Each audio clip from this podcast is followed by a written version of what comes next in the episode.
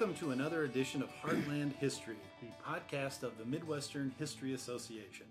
I'm your host, Jon Lauck. Today we are coming to you from beautiful downtown Grand Rapids, Michigan, where the Midwestern History Association's annual conference is about to begin. Today we are talking with Bruce Bigelow, a professor of history at Butler University in Indiana. Welcome to the show, Bruce. Thank you. Bruce, you are here uh, in part at this conference to talk about regionalism, and you are going to deliver a lecture tomorrow morning on the subject of Midwestern regionalism in particular. Can you tell us a little bit about what your talk will emphasize? Um,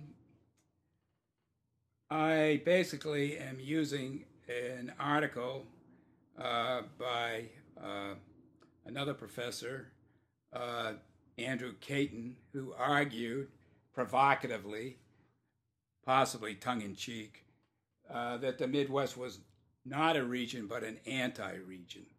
And he gave uh, a number of reasons why he believed that in his uh, very interesting article done in 2001. Uh, one of the main points he made was that a true region should have solid, precise borders and the Midwest has fuzzy borders on most sides, he argued. Uh, he also argued that the Midwest um, had no formative event, like, say, for New England, the Revolutionary War, or for the South, the Civil War. Uh, he also made the argument that uh, Midwesterners are too nice and placid and pacific to really stand out in terms of regional culture. In addition to that, he also argued that the Midwest was too complex internally to really be a region because, for example, how is Ohio like North Dakota?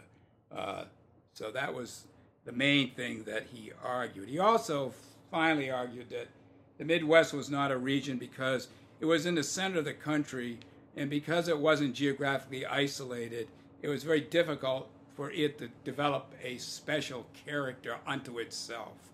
So I uh, look at all five of those arguments in my uh, paper uh, and try to argue against each one of the five. And what are your arguments against them? Uh, well, with regard to fuzzy borders, uh, the argument would be that most regions have fuzzy borders. Um, for example, um, when you look at New England, is Western Connecticut in New England, given that it's basically uh, suburbs of New York City, which is not part of New England, obviously. Uh, so the argument would be that all regions usually have fuzzy borders. Uh, so that doesn't make the Midwest uh, unique. for the South, for example, exactly where do you define where the South ends and the North begins? Obviously along that whole line from the Atlantic all the way to the Mississippi, people can differ in terms of what is in the South. For example, is Missouri in the South or the Midwest? Missouri was a slave state uh, and still has significant cultural traditions related to the upland South, particularly in the Ozarks, uh, who some argue that are simply an extension of the Appalachians. So, uh, again, the South has uh, questionable borders in certain areas, uh, as the Midwest does.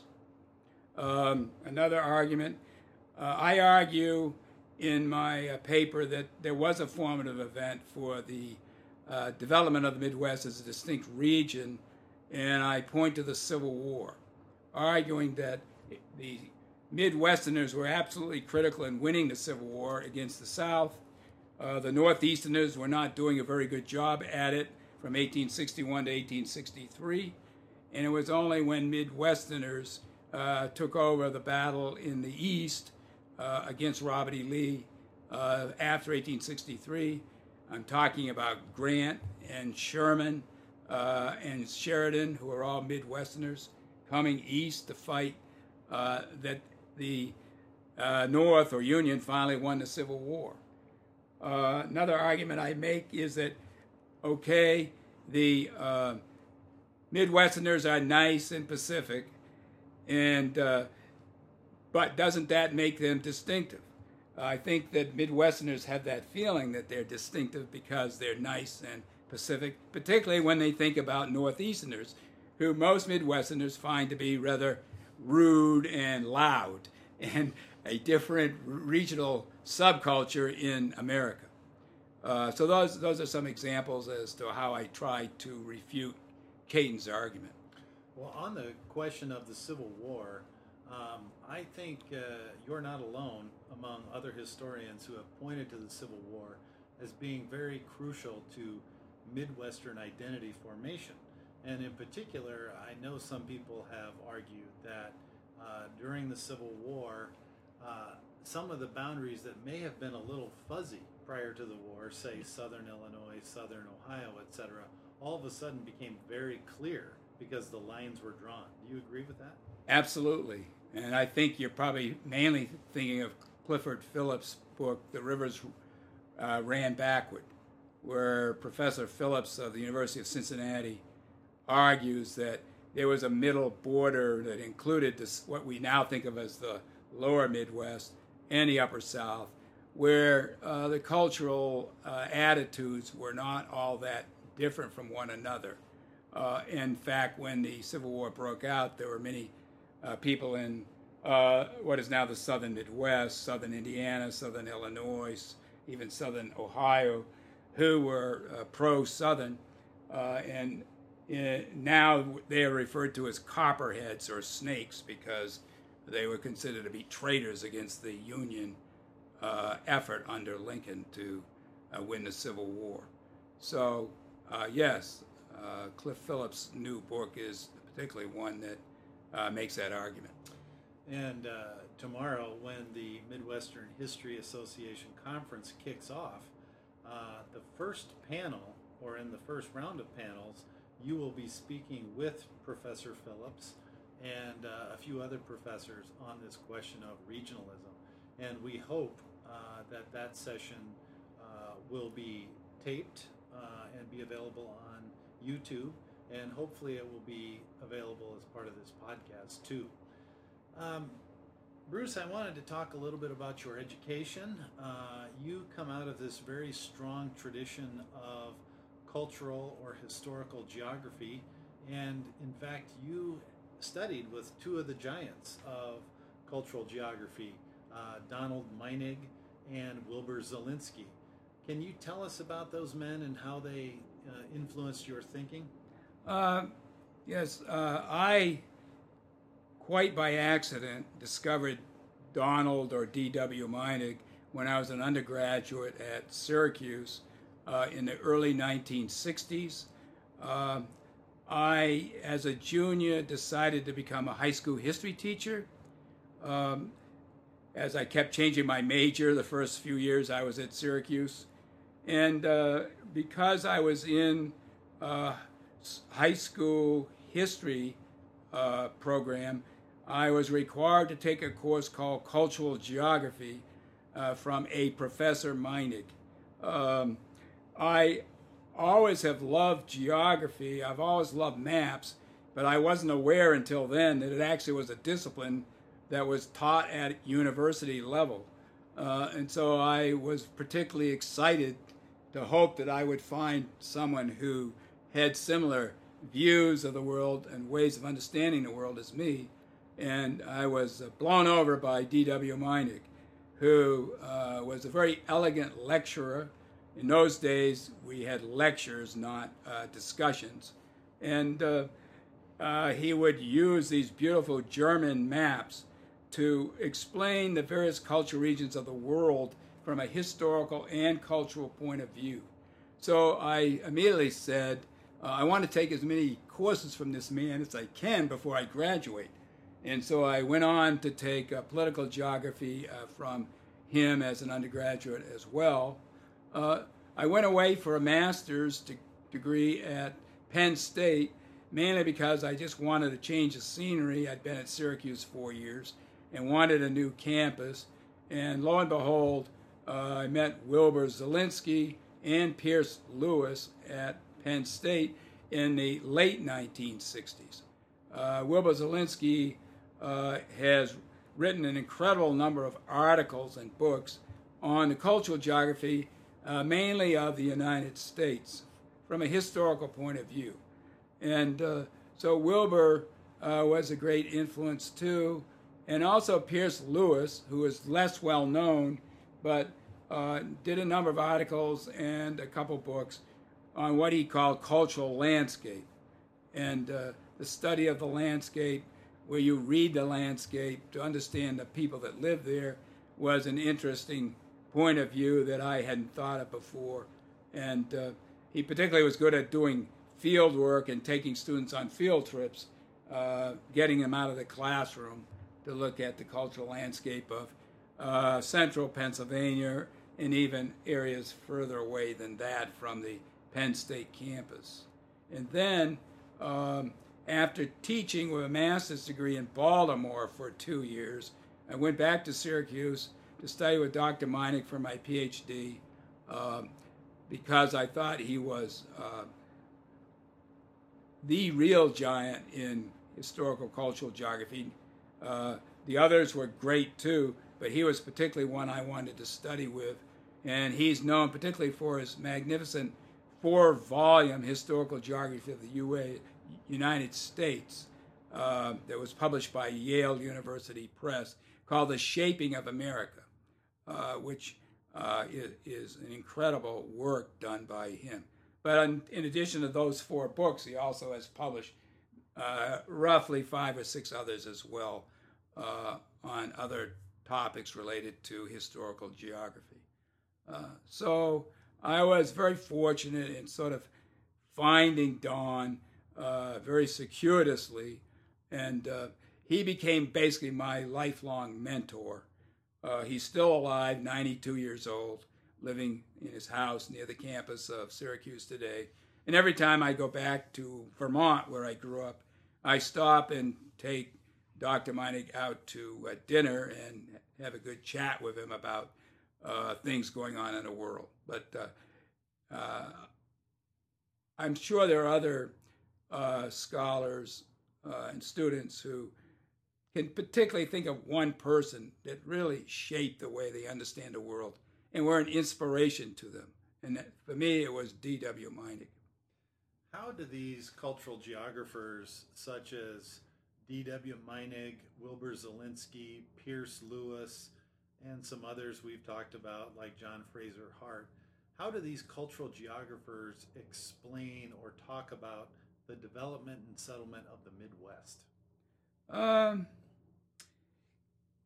they look at the development of the Midwest from a point of view of uh, migrations of particular cultural groups into the Midwest. So when we look at the Midwest, uh, I'm thinking particularly of Zelinsky and Meinig. They would emphasize the uh, latitudinal migrations from the East Coast into the Midwest.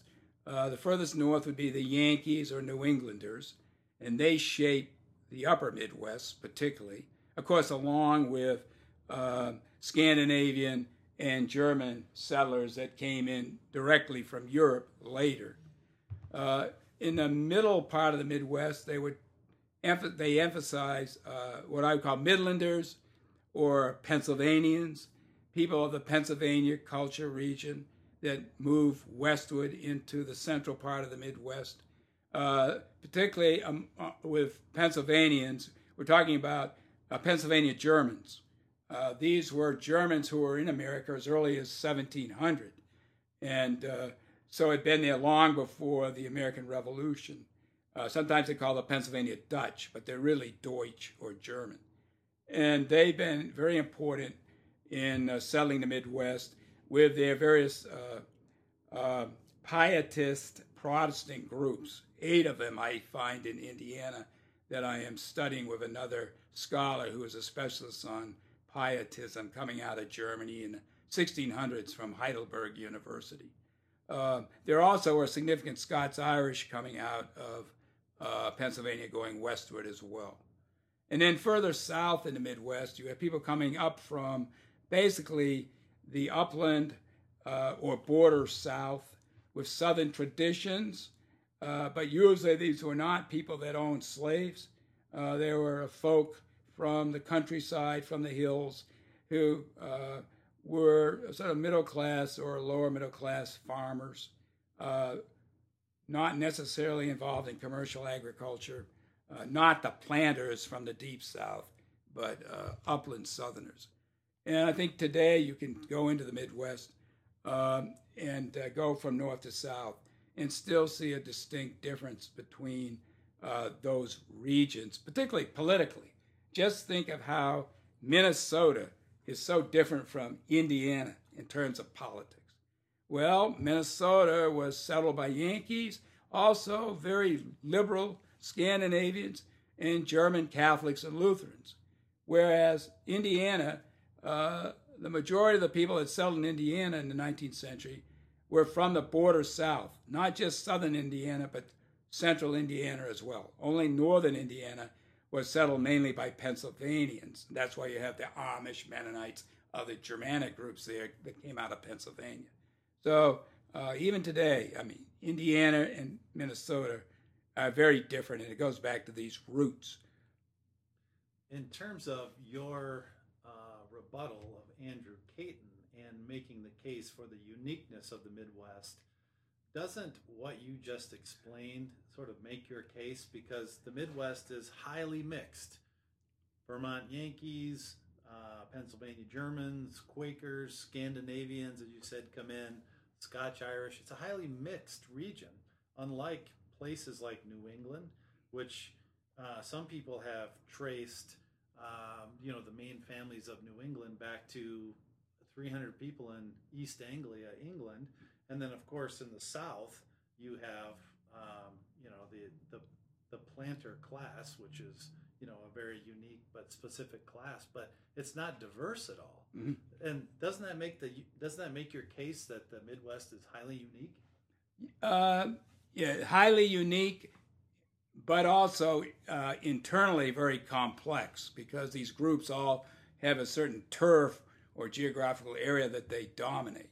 So, uh, on the one hand, yes, it makes them very unique from regions around them, but also you can see why Cayton would argue that, well, how can you call this huge 12 state area, the Midwest, a culture region if there's so much incredible diversity from one part of it to another, which is one of the arguments uh, that he makes. Uh, again, you know, North Dakota is quite different from Ohio. Minnesota is quite different from Indiana. So you can cut it either way, I guess. But certainly the Midwest, um, you know, what would you expect in a huge area that's 12 states and arguably parts of other states as well? Of course, there's going to be complexity. Uh, nonetheless, when you uh, compare it to the Northeast, the South, and the far West, it seems to me that the Middle West has certain distinctive traits that make it different significantly from the other three huge cultural regions. Bruce, uh, you um, are very much invested in and know a great deal about the field of cultural or historical geography, given the mentors you've had and the people you study with. Um, how would you assess the health of the field of cultural geography? Uh, I would say that uh, the field of historical and cultural geography today is in great jeopardy. Uh, in the geography departments in the United States today, there's a turn towards um, environmental impact studies, um, urban planning studies, and particularly GIS or using computers for mapping. Uh, now, I wouldn't want to denigrate any of those three fields, but they have now precluded in professional geography a healthy uh, department which would have historical cultural geography anymore. So I would argue that if you want to see cultural historical geography studies, you're probably going to have to look at historians who appreciate the geographical perspective, appreciate the use of maps in terms of making their arguments, and also talking about uh, how the environment may have affected certain groups uh, in certain regions. Why has uh, historical geography falling on hard times, or why don't geography departments put more emphasis on this? That's an interesting uh, question, and I don't know if I absolutely understand, but I think that geography has now become a, practical discipline, more than one that is involved in uh, unique, distinct uh, research that you associate with history and cultural studies. Uh, so, obviously, environmental studies, you'll have many jobs for that. Uh, urban planning, there are many jobs for that. And GIS, which has particularly grown strongly, there are many jobs for those uh, fields. Uh, so I think it's more pragmatics than anything else. Uh, because urban ge- uh, er, geog- excuse me, geography has always been a discipline that's sort of on the edge in American academia. It hasn't had the prestige that history uh, or even anthropology, particularly lately, or even sociology has had uh, in uh, liberal arts uh, colleges. And I think that uh, that may be part why they're now moving to something more practical where they can make an argument that they should exist as a separate department uh, because they have these fields they train students in who can get lucrative jobs once they get their degree. We are talking today with Bruce Bigelow. He is a professor of history at Butler University. Uh, we are coming to you from the Midwestern History Association annual meeting being held this year in Grand Rapids, Michigan at the Hauenstein Center at Grand Valley State University. Uh, Bruce, you've taught at Butler University for 37 years and you teach a course on Midwestern history. Can you tell us how you developed that course and the background story of the development of that course? Yes, it, uh, at first uh, it was not a Midwest history course.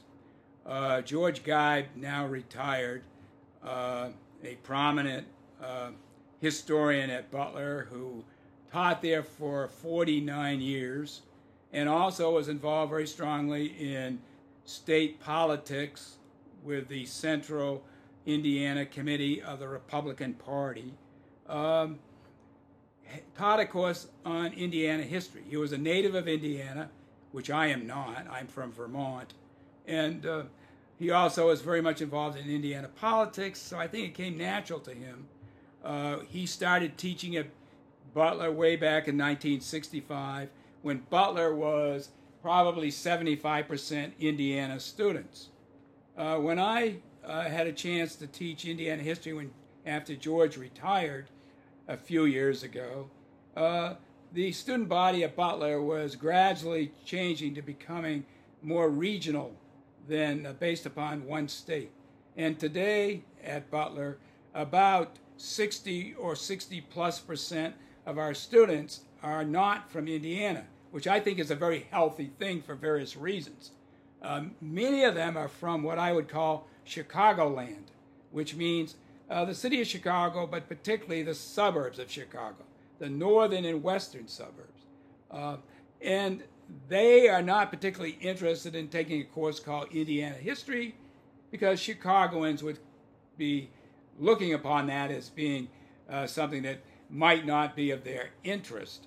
Uh, they do have an attitude that obviously Chicago is much more important than Indianapolis, for example, as a major city uh, in the Midwest. So Indiana history sounds to them to be uh, terribly provincial.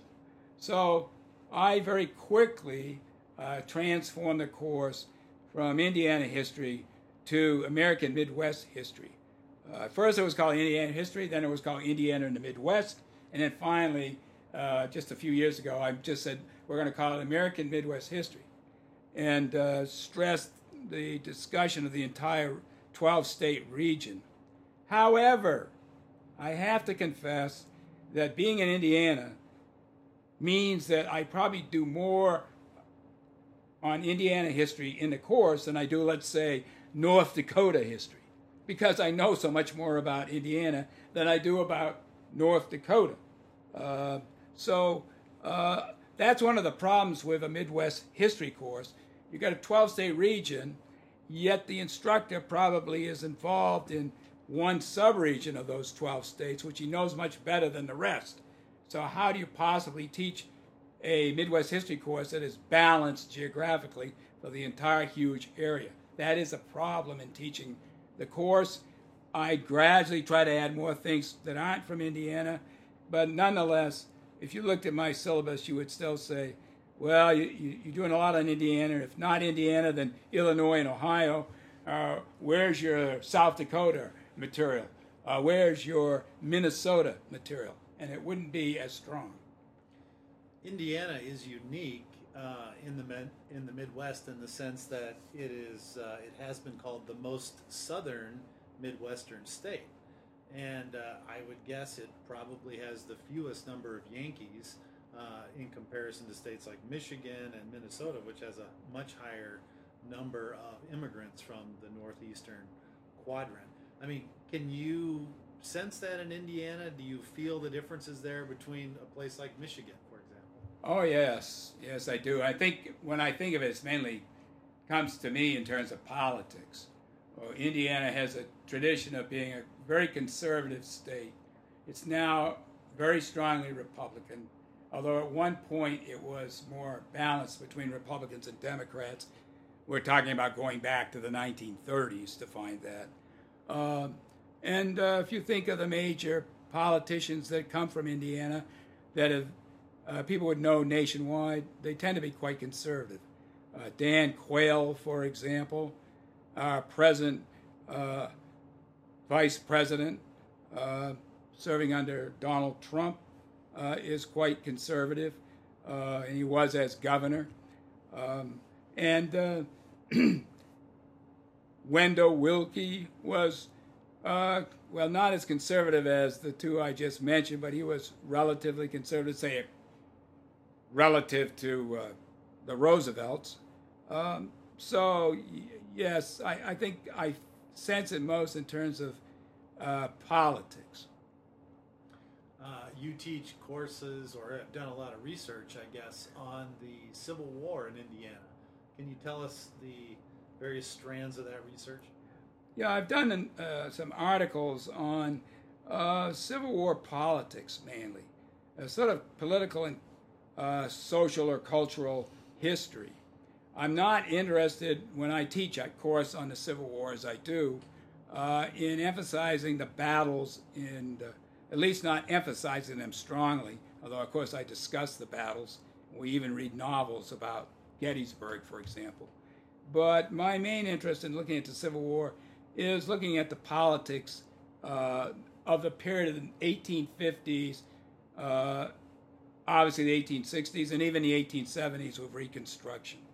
So uh, I do voting analysis by mapping election returns by counties in Indiana. There are 92 counties, so you get quite a difference, say, from north to south, uh, looking at the 92 counties.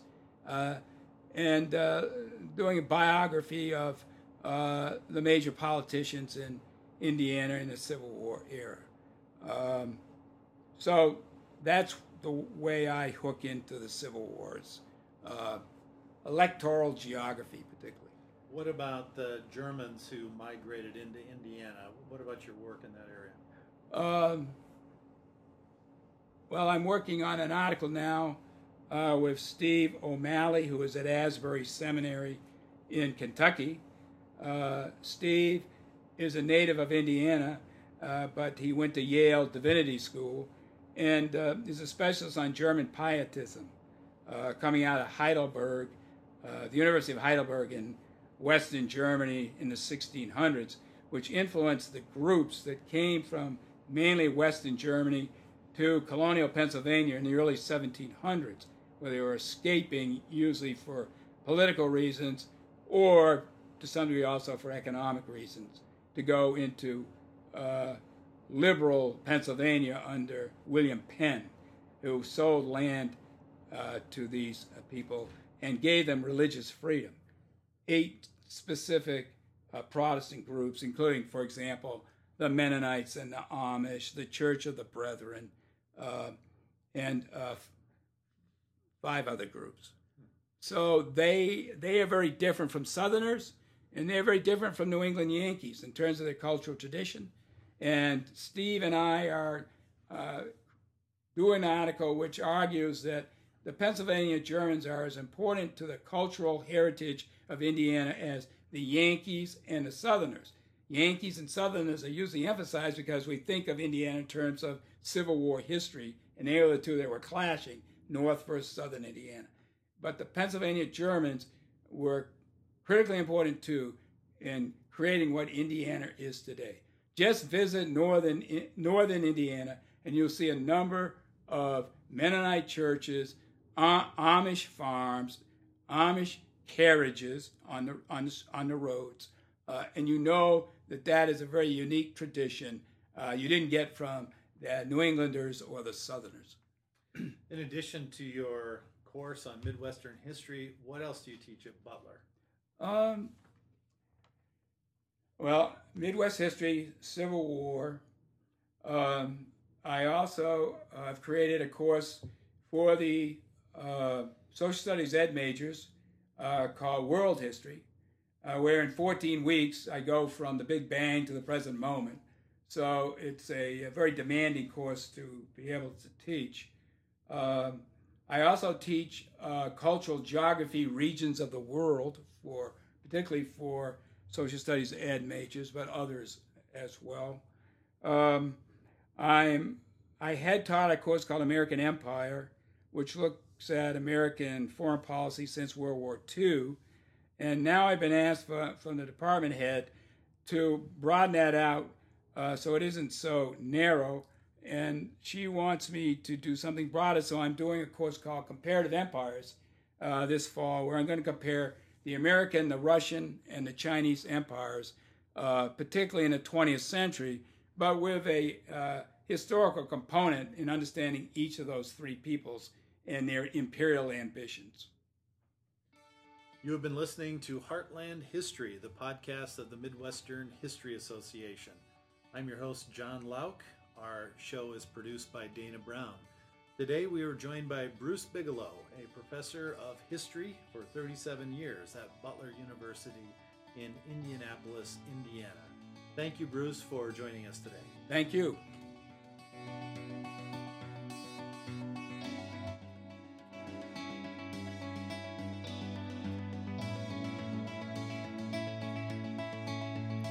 Thank you again for tuning in to Heartland History. If you would like more information about the Midwest History Association, visit us at MidwesternHistory.com. You'll have access to information about memberships, news about upcoming conferences, calls for papers, and panel proposals related to Midwestern history. You might also be interested in subscribing to the print journal Middle West Review or reading our online journal Studies in Midwestern History. Don't forget to follow us on Twitter, and you can find us on Facebook. Until next time.